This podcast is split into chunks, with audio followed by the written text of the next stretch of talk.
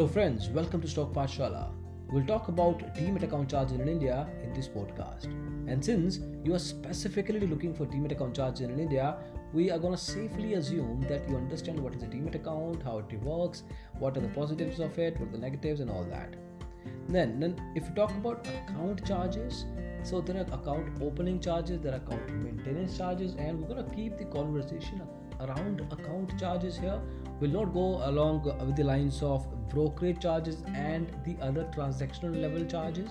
So basically we don't want to confuse you. We'll have a separate podcast on the brokerage and other related charges but in this podcast we'll specifically talk about the charges that are around account of uh, your stock market trading. Now basically there are two types. There are demat accounts and there is uh, a trading account. Both accounts will have their account opening charges and then there is something called annual maintenance charge which is a yearly charge and it is recurring in nature. You need to pay that amount yearly. Account opening charge is obviously one time cost.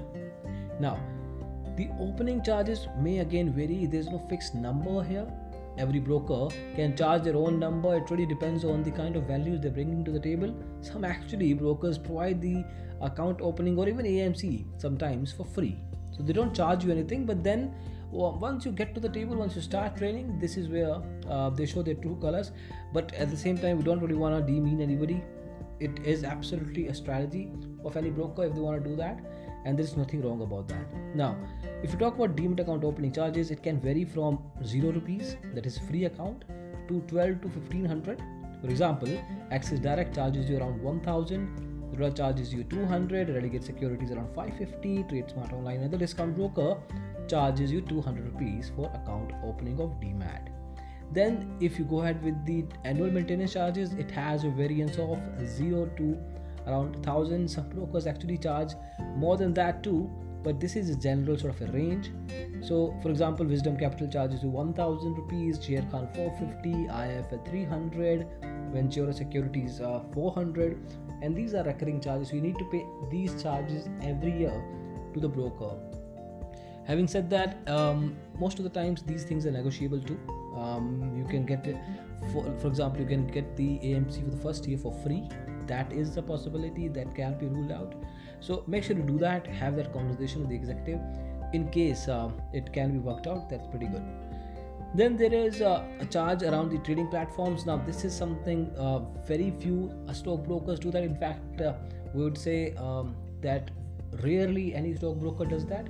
But there are examples who charge you in excess of 3000 to 4000 rupees on a yearly basis um, at the same time it really depends. If it's going ahead with an advanced trading application there are brokers who would charge you money for that. So some stock brokers take licenses of third party softwares like nest and obviously they will not pay it on their own pocket. Then there are charges on the remat. So if you want to rematerialize your shares there's specific fees. There are credit charges. So there are charges on the margin money if you take uh, leverage. There's specific interest rate uh, that will be applied in case you forget or in case you are not able to pay back to the broker. So these charges will vary. Um, generally full service stockbrokers are marginally expensive on this particular front. So you need to take care of that. Then there are some stockbrokers who can open account for free while there are that will ask a hefty amount as well like we mentioned earlier.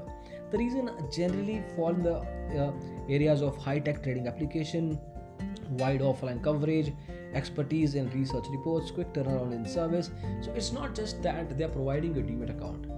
They're providing you a wide range of services around it. And most likely that's the reason they charge you more uh, for that. So it really depends on your pri- uh, preferences and the priorities you have for stock market trading. And if you don't really need customer support a lot you don't need to pay a lot of money. But in case you do uh, need customer support or you know offline presence and all that definitely uh, you should be going in and testing out their services well this this is more or less what we want to cover in this podcast on demat account charges in India. Again, it's a variance. Talk to your broker, understand, do some online research. You can check most of the art, uh, articles and the reviews and the corresponding prices on earldigitalblogger.com as well. Well, this is pretty much it again. Thank you so much, guys, for listening to this podcast. We'll see you in the next podcast soon. Bye bye.